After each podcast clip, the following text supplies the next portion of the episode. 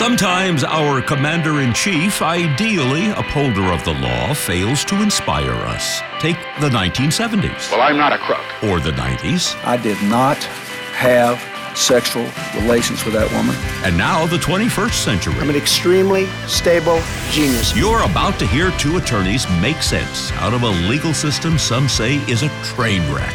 Here are Royal Oakes and Connor Oakes. This is Too Many Lawyers.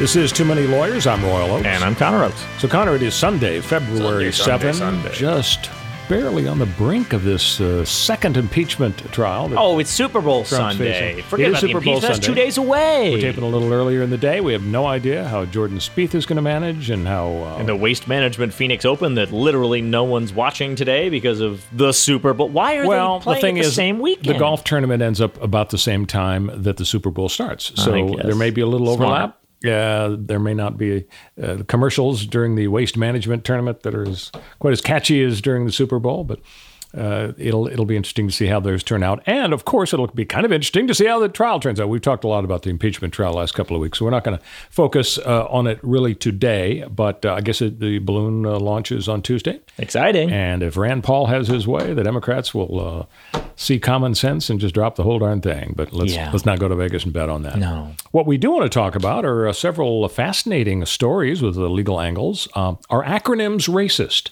San Francisco seems to uh, set the, the agenda for our thoughts so often. And once again, we're going to go back to the Bay Area to figure out if acronyms are indeed racist.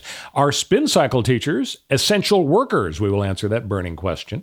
Do grocery checkers deserve hero pay?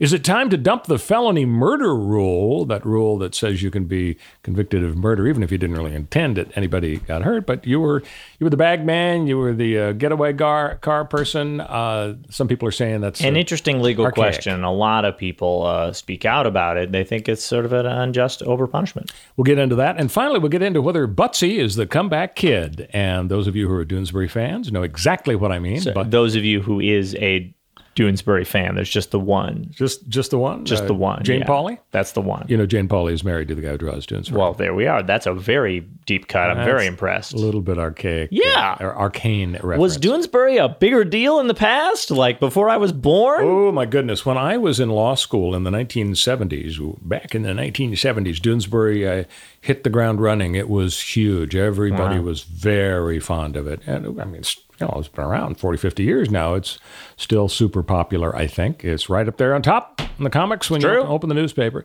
So uh, smoking is back with a vengeance. Uh, apparently, smokers find it easier uh, instead of uh, going out two or three times from their office building to smoke. Now they're working at home, so they can just smoke all day long, just like John Wayne. John I Wayne. Yes, I felt I always felt like people took smoke breaks for the sake of getting a break from work. The idea of having to chain smoke at your desk in your own home sounds terrible. Yeah. Did you know John Wayne was a chain smoker? No, I didn't. He would sit on the set uh, with John Ford there in Monument Valley and make those wonderful uh, pictures. And literally, he would light the next cigarette with the one that was about to go out, and he'd do that all day long. It's- They just and he frame the- it out of the uh, camera. Shot Yeah, every time. that's true. They probably had to pull it out of his hands for the shots. But he, he beat the big C uh, for, for a while, but then I think it eventually got him. Uh, but uh, we're going to find out if Butsy is indeed the comeback kid. So let's start with this uh, fascinating topic. Uh, are acronyms racist?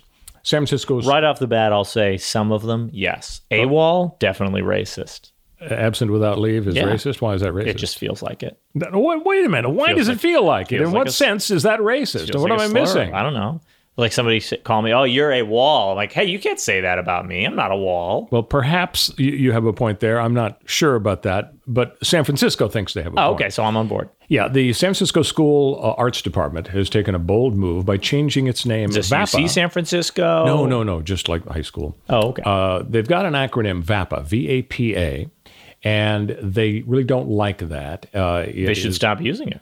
Right, uh, and they are going to stop using it. Great. It's visual and Performing Arts. It's what VAPA stands for. All right. They believe it, acronyms are a symptom of white supremacy culture. And I'm glad you, as a progressive, are here, Connor. You Yeah. Explain this to me. Decode this. I just don't get it. The director of this uh, Department of Arts in San Francisco said, We're prioritizing anti racist arts instruction in our work, so we got rid of the acronym VAPA. From now on, they'll simply be called SFUSD Arts Department.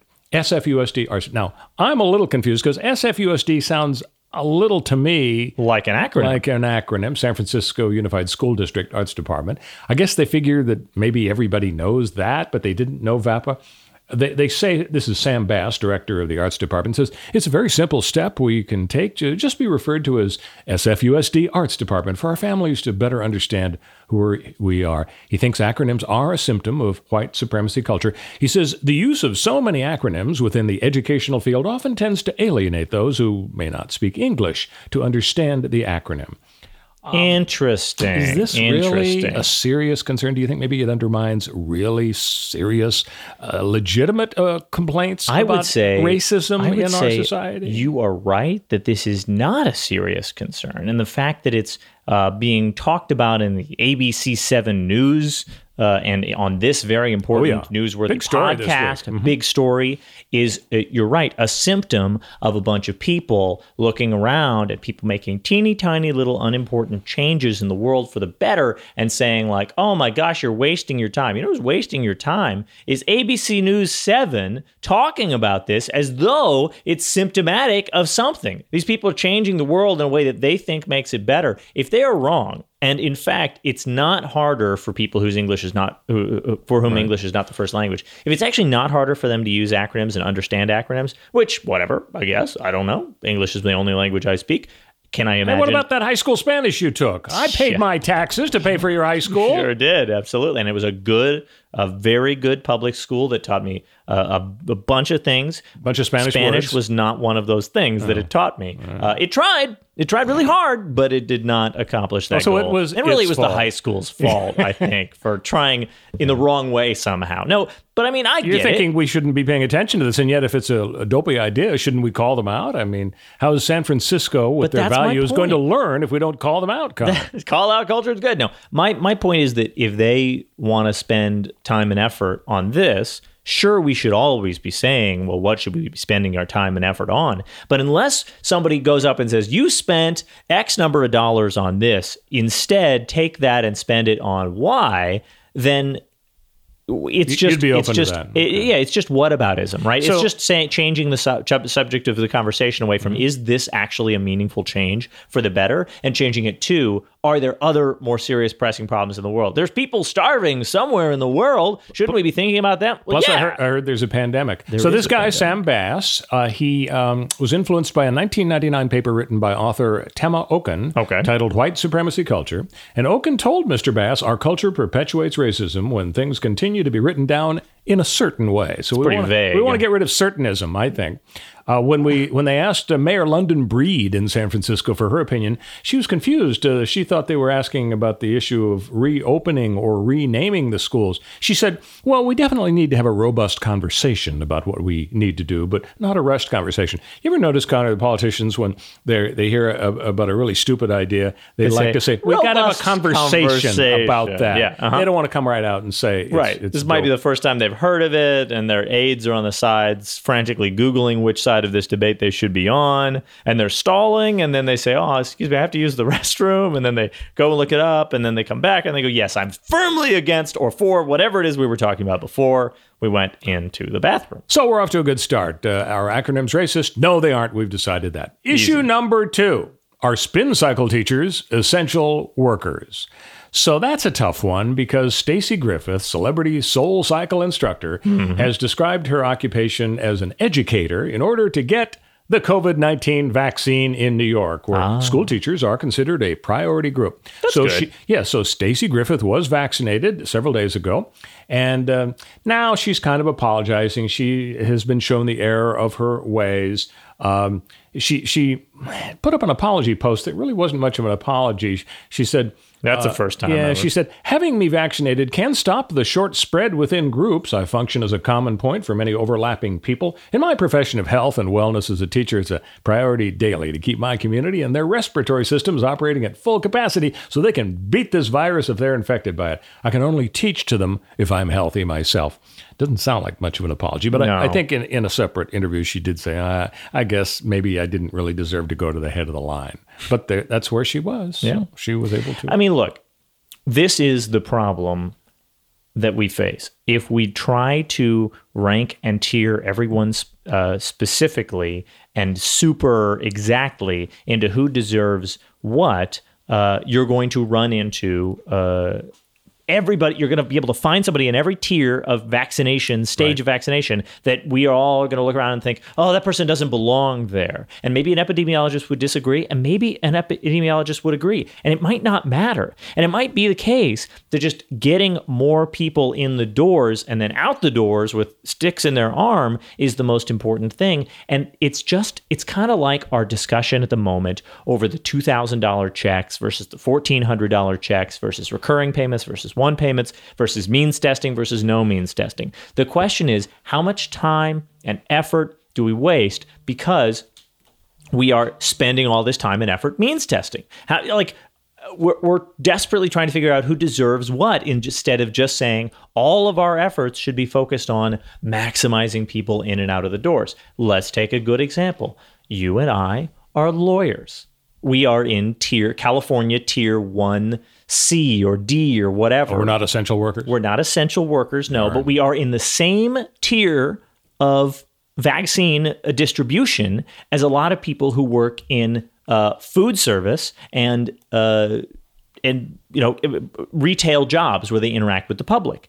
And you could very easily look at me, Connor Oakes, and say Connor Oakes does insurance defense litigation you know, talking about how to allocate insurance policies uh, uh for people who have insurance. this is not customer facing work. And frankly, it doesn't feel that Sounds essential, essential to, me. to me. I mean, yeah, the courts are essential and judges have essential jobs. There are people sitting in jail, dying in jail because they can't get out. You've got to be able to process people through the legal system and make sure that people's rights aren't being infringed and the legal system is you know a crucial component of that. But is every lawyer in the system important? No, You're absolutely right. not. But you have to just make big, broad strokes, sweeping categorizations to say, how do we vaccinate all these people? And then maybe Connor Oakes, I will forego my vaccination the first week available so that the, I don't know, criminal defense lawyers, uh, like the public defenders, the people are going in and out of county state jails. No, you're right. And the problem is, I don't think people sat down and thought it through. We had several months. We knew vaccines were on a nice fast track, mm-hmm. Operation Warp yeah, Speed, sure. and still they didn't really set it up. Well, speaking of uh, food service workers, uh, when we come back, we're going to uh, answer the burning question Do grocery checkers deserve hero pay? But first, Connor is going to tell you how to rate and subscribe Too Many Lawyers. Well, the first way to go is check us out on whatever platform you use to get the podcast Spotify, Apple Podcasts, probably the most likely one, Stitcher, uh, Podcast Addict, whichever else uh, you use to, to search us up and leave us a review. They've got places where you can leave a comment and you can talk about how great we are, and you can leave us a review in the form of a star rating or a number rating or whatever else, and it makes us feel all warm and fuzzy when someone does it. So we really appreciate it. And if it's a one star review, keep it to yourself. We'll be right back on Too Many Lawyers. This is Too Many Lawyers. I'm Royal Oak. I'm still Connor. Connor, we're making so much progress today. We've already decided acronyms are not racist. Burning we've, through it. We've decided that spin cycle cl- teachers should not go to the head of the line for vaccines. Uh, I, I, I, would like to go back to spin class. I've never been, but I'd like to go for the first time. Sure. Uh, Sounds sure fun. Should be, be very sweaty. Sounds essential to me. And so now our third issue: Do grocery checkers deserve hero pay? So Ralph's uh, Grocery, I guess they're owned by Kroger now, and Food for Less in Los Angeles, uh, Long Beach, actually a part of LA County. They're closing uh, 25% of their stores. Why are they doing that? Because the Long Beach City Council decided, doggone it, grocery checkers and all the folks who work at these grocery stores, they're heroes. They've gotten us through this pandemic, and you therefore, Ralph's and Food for Less, must, out of your own pockets, pay them $4 an hour extra because, doggone it, they've done such a great job. These uh, stores apparently have long struggled in these neighborhoods. Uh, this ordinance, of course, uh, kind of uh, goes around and outside uh, and blows up the traditional bargaining process. So now a lot, hundreds of grocery folks uh, are going to be out of a job, employees at the grocery stores. The citizens won't have any nice, close grocery stores, or at least they won't have these, they won't have these options.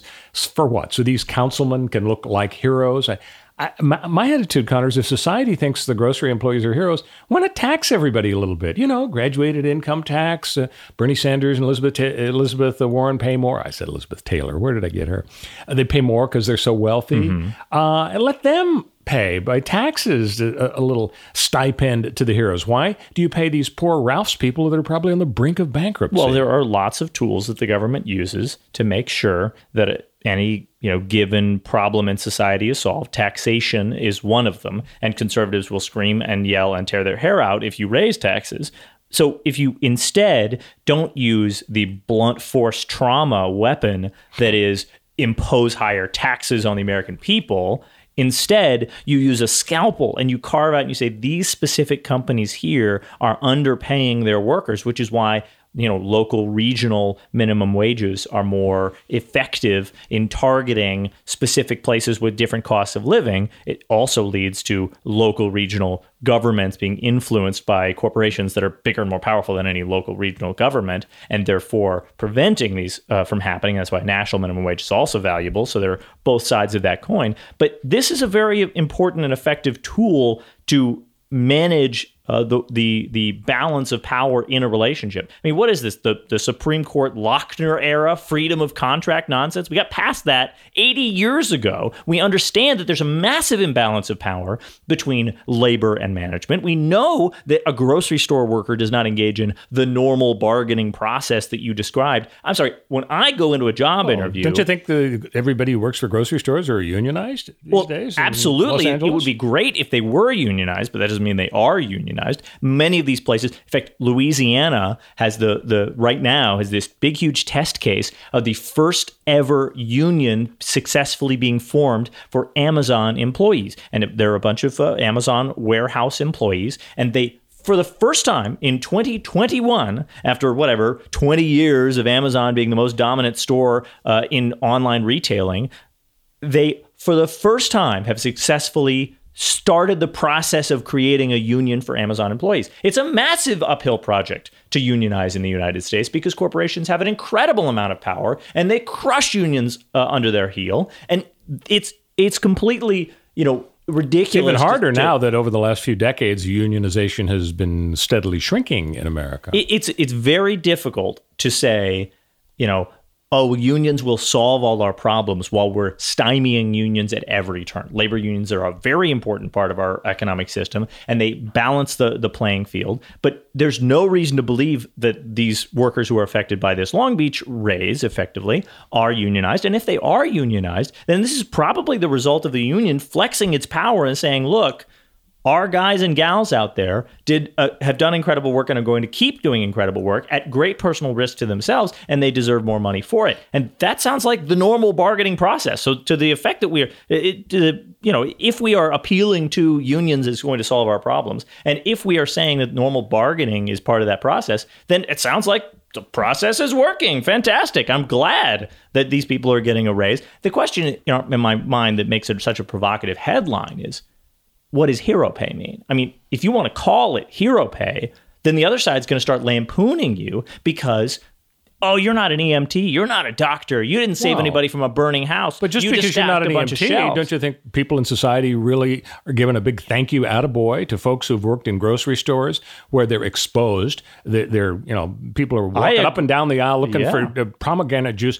hacking and coughing all over these I- poor employees. So and they they are heroes in that They, sense. they should, but the derisive tone of this and many other headlines about oh should they get hero pay? It it clearly takes advantage of the fact that we don't think of people who work retail jobs as heroes, even in a pandemic, when we really should be paying people commensurate with the risk that the job entails. We think of jobs like you know. Uh, coal miner as super risky, but warehouse workers in Amazon warehouses have vastly higher injury and death rates than people working in coal mines. It's a much more dangerous profession. And this is, you know, takes into account a lot of different injuries that don't look like, you know, in a collapsed mine, trapped for seven days, hmm. saved by Elon Musk in a submarine or whatever. That never happened, by the way. But it just you know they're, they're still dramatic and dangerous jobs. coal miner's daughter is much less dangerous. Matter of fact, you can win an Oscar doing that. very safe I think job. Sissy Spacek may have won an Oscar for that. Nice. I, I disagree with you about this hero business. I have not heard anybody speak about it in, a derisive, uh, sarcastic way. If you want snarky, derisive,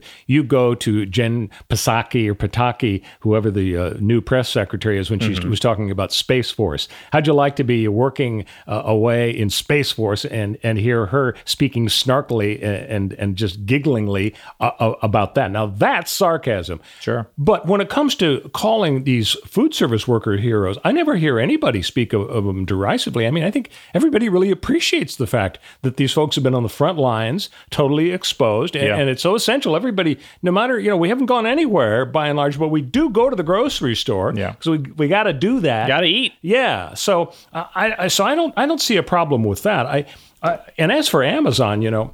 I do have sort of a soft spot for the people who work in the fulfillment centers because uh, I, I read that the people who work in these gigantic warehouses, it's very dangerous Yeah. because essentially it's a robot-driven culture in there. The robots are ma- mainly doing the work, and the robots are so dangerous that sometimes they you know topple over on people, so that literally the humans in the fulfillment center warehouses have to work in cages so they won't be crushed by the robots. Amazing. Don't you think really? I saw a great report about how uh, uh, multiple times now uh, robots have accidentally crushed and destroyed cans of bear mace. Thank God it was accidental. I don't want to be one of those iRobot Will Smith things. They destroy these inside the warehouses, and of course, all the employees around them get bear maced because you crush a can of bear mace, it explodes and goes everywhere, and so they have to evacuate the whole warehouse. People are just suffering. It's horrible. Don't you don't you think we ought to be celebrating Jeff Bezos instead of criticizing him for being anti-union? I mean, just take uh, uh, me as an example. Yesterday, I'm sitting around, kind of flabby. You, you know, they've referred to the, the COVID What? the COVID 75. Sure. Okay, so I've maybe picked up 75 pounds during COVID or, or something like that. And, and I thought, doggone it, I'm going to turn over a new leaf. And New so I- leaf. I see on the internet. Jeff Bezos has resistance bands for sale. You can buy these giant- Hashtag resistance. yeah, these giant rubber bands, and you don't need a home gym. You don't need to go down to Vic Yeah. Tanny's or Gold's Gym. You just, you know, step on the on the resistance band, and suddenly you're lifting 30 pounds. So I decide I go online and I say, Jeff, would you please send out some resistance bands to me? Thank you. Thank you, Love Royal. Royal. Yeah. I got them this morning. Amazing. Sunday morning, some guy flips them over over the the, the Fence, yeah. gate. Yeah. So I mean, that's the market system at, at work. The price is reasonable. It's not like he's gouging me, and it's instantaneous. It is incredible. I mean, isn't that a wonderful example of uh, entrepreneurship? He saw a niche, he filled the need, and now basically we get stuff we want when we want it at a fair price. Hey, capitalism produces incredible, unbelievable convenience for a lot of people. I mean, absolutely. And, you know, better health outcomes in many situations. I mean, America has worse health outcomes in a lot of places that are less capitalist. America, you know, isn't the only place with, you know, next day delivery of whatever. Amazon isn't the only company to do that, but Amazon certainly has driven the they market do it better direction. than anybody else. They certainly do. And soon, Connor, a drone will be dropping a quart of chocolate milk in your front yard. You know, Amazon- you want. Amazon's in terms of uh, if you if you want to look at Amazon's different divisions, uh, drone delivery still low on the priority list. But in terms of where they make their money and how many employees, uh, how much money they spend on, you know, I know where they make their money. They make their money tricking you into buying the thing that gives them the greatest profit margin by sticking it right at the at top, the top of the page. search results. They actually make most of their money from uh, Amazon Web Services, and by any Ah. any measure, Amazon is now a web services web hosting company that has a deliver stuff to your home side hustle. Well, it's around the corner. The FDA actually is right now thinking about approving the use of uh, drones for Jeff Bezos to deliver the chocolate milk to our front yard. and so uh, we'll just cross our fingers. Can't wait. When we come back, is it time to dump the felony murder rule? Ooh, love it. Stick with us on Too Many Lawyers.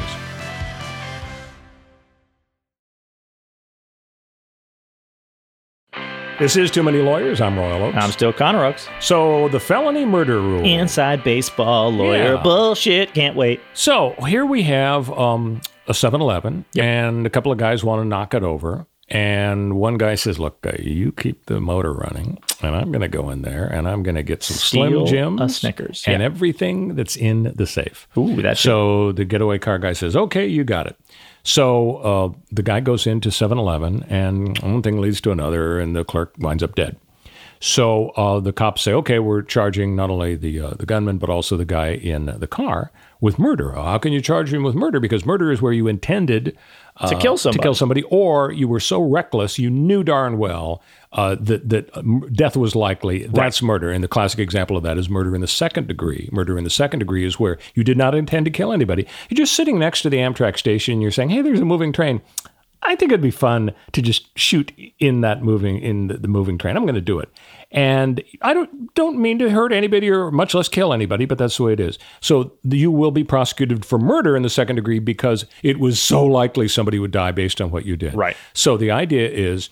If you were engaged in a felony, bumping off the 7 Eleven, you can be convicted And of murder. The problem with this is that we have very specific tests that we pretend to adhere very closely to in our legal system, where we say things like mens rea, which is a Latin term meaning uh, evil mind, um, matters. That the bad intent behind your actions matter terribly. It- it's it's crucial, and we make all these distinctions between murder in the first degree, murder in the second degree, murder in the third degree, or manslaughter, whatever and we go down the scale. And we have different punishments for all the way up and down the scale. And then we have this bizarre crank up the heat on evil criminals rule called the felony murder rule. Getaway drivers. like getaway drivers or people who supply somebody else with something that they go use to commit a felony.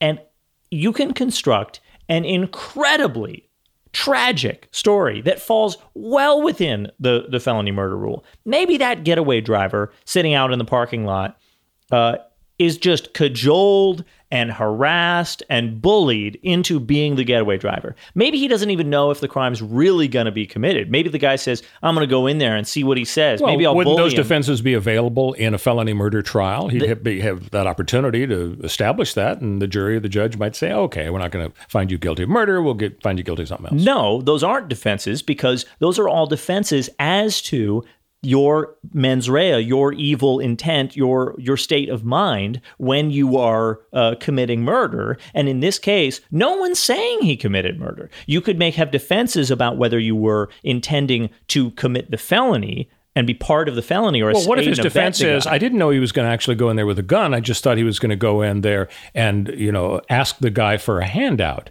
And Well, that's not a crime, and then he's safe. But the issue is, if you know he's going to commit a felony, then boom, you're done. And stealing a Snickers is not a felony; that'd be a misdemeanor. But the value of whatever you is stolen goes up and up. Right. If the guy says, "I'm going to go in and rob that place," and he says, and the guy thinks to himself in his head, "Okay, he's going to take sixty bucks out of the register," and then it turns out the safe has two thousand in it, which is a felony magically in your state and your jurisdiction, and the guy takes two thousand dollars out of the safe, and then there's a, a scuffle and the clerk dies suddenly felony murder. And this is a guy who was just driving a car and expecting his friend to or whatever acquaintance whatever to end up stealing 60 bucks. He doesn't know a felony is going to be committed. He just intends to commit a crime and the crime turns out to be a felony. These are extremely strange extenuating circumstances that ex- that uh, you know drag things out and you get multiple layers of is this guy really even you know a criminal at this point Well, and it, is, it can be a murky area. Some states have actually reformed their felony murder rules to say that the death must have been foreseeable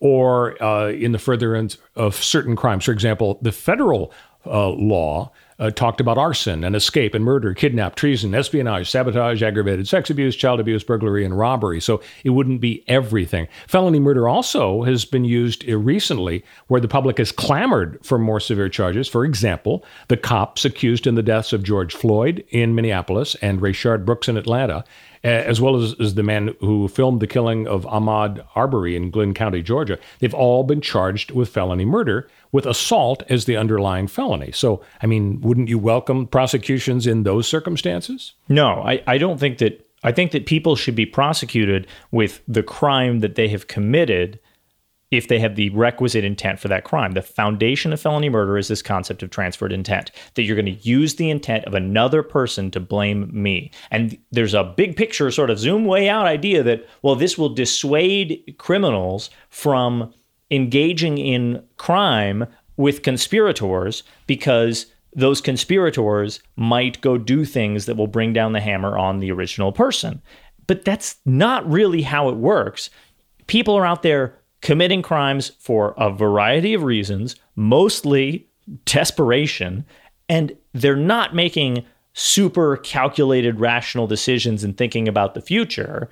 And they can still, you know, restrain themselves and change their actions in order to make sure nobody gets hurt. Well, but if somebody else uh, doesn't restrain their actions and make sure somebody else doesn't get hurt, then they can't control that. And the idea that we transfer the intent from person B to person A just because they happen to be engaged in the same criminal enterprise is a w- vast overreach of the concept that we really form as a bedrock of our legal system, which is intent matters. You don't, you didn't commit a crime unless you intended to, right? Or you were so reckless. Now, they don't like before the felony murder rule existed in common law and in the many jurisdictions where felony murder doesn't exist as part of the common law you, you have the concept of recklessness right if you were are so reckless in what you did that you uh, uh, that somebody ended up dead and the the prosecutor can show that this person acted with tremendous recklessness and they knew or should have known that death could have happened then boom, you can get them with that. There's no reason to have the federal, uh, felony murder rule except that these lazy prosecutors want to just snap their fingers and get the conviction automatically or be able to threaten people with a conviction automatically and be able to tell juries that, oh, there's such a thing as a felony murder rule. And thus you are just absolutely mandated. If you find that he was engaged in XYZ, then boom, he's going to get felony murder. And you skip the whole sentencing What's part and the whole difficult ordeal of deciding was this person really reckless enough that they knew or should have known a death could have resulted? Who cares about that crap? They were just in the car. That's part of the felony. Boom, we got them. It's almost easier than getting the guy who actually did the felony. What's wrong with these prosecutors trying to put people behind bars? I, I, don't get it. But you know, society has a, a tough job in sort of climbing into people's heads and deciding what their motivations are. True. But but we try. For example, I think one of the reasons behind uh, the death penalty is uh, society's concept or perception that people are less likely to commit a heinous murder in the first degree if they know that they might be executed. For example, people uh, believe in society that criminals will say to themselves, I'm not going to take a gun on this job because I know if I'm caught with a gun, that's going to mean an extra five or 10 years. So these judgments are made, and the legislatures all make the, the judgments. And, you know, we can second guess them. We can say we're, we're going overboard.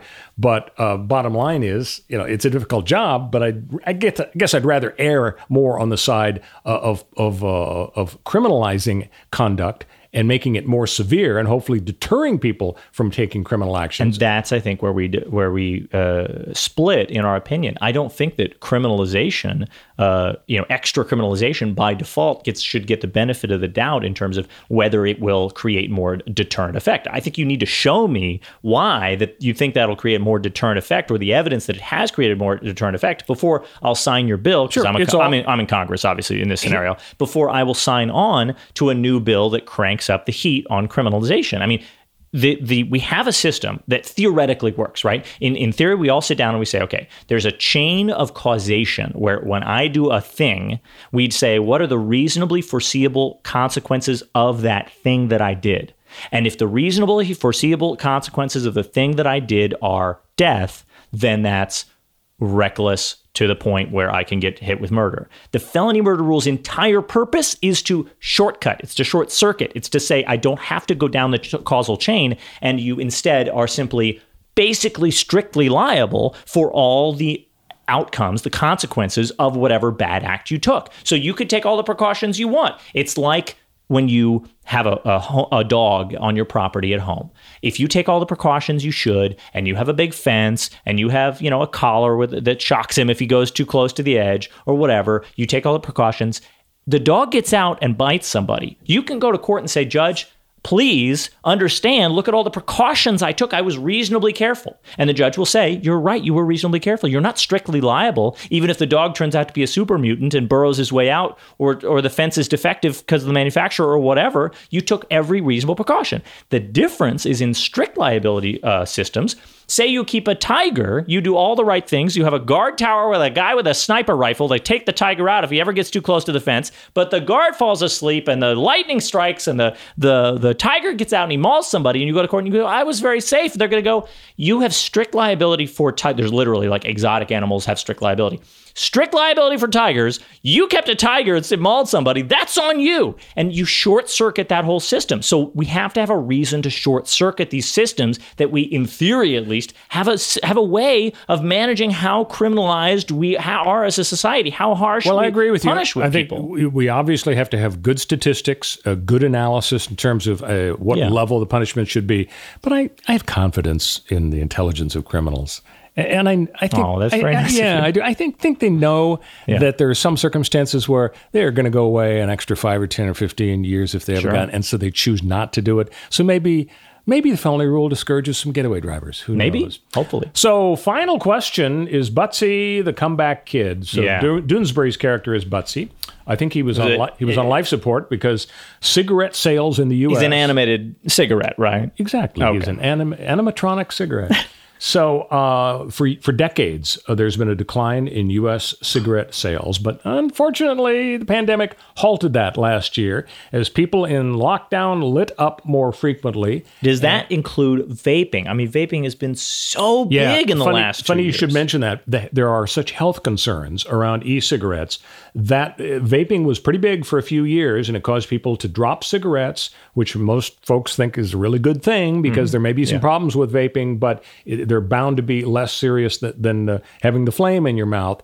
Uh, the difficulty is there have been such serious questions about vaping, like you know the electronic versions are going to blow up and blow your jaw off, uh, like Or just if it's so much easier, you might do it five times as much. Possibly marijuana vaping products have ended up killing people. So the vaping has really been getting uh, bad press, and as a result of vaping not being so powerful and people having a little more opportunity, folks working at home can smoke all day. Plus, they have more money for cigarettes because they aren't spending money on gasoline and a bunch of other stuff.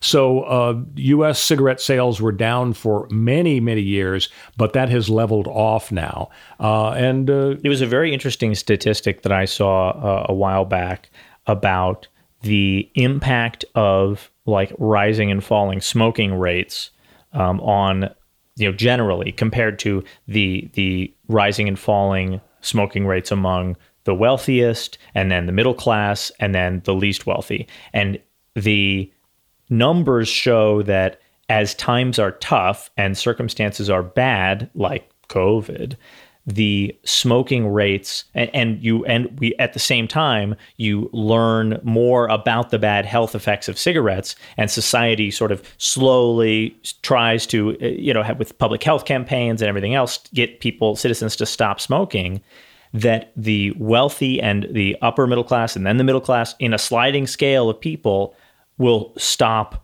more and more quickly compared to the people who are the poorest, the, the, the least wealthy, uh, especially when the economy is bad. And the explanations for that are that smoking is a form of a luxury good. It's in in the same category as say taking a vacation or having a hobby.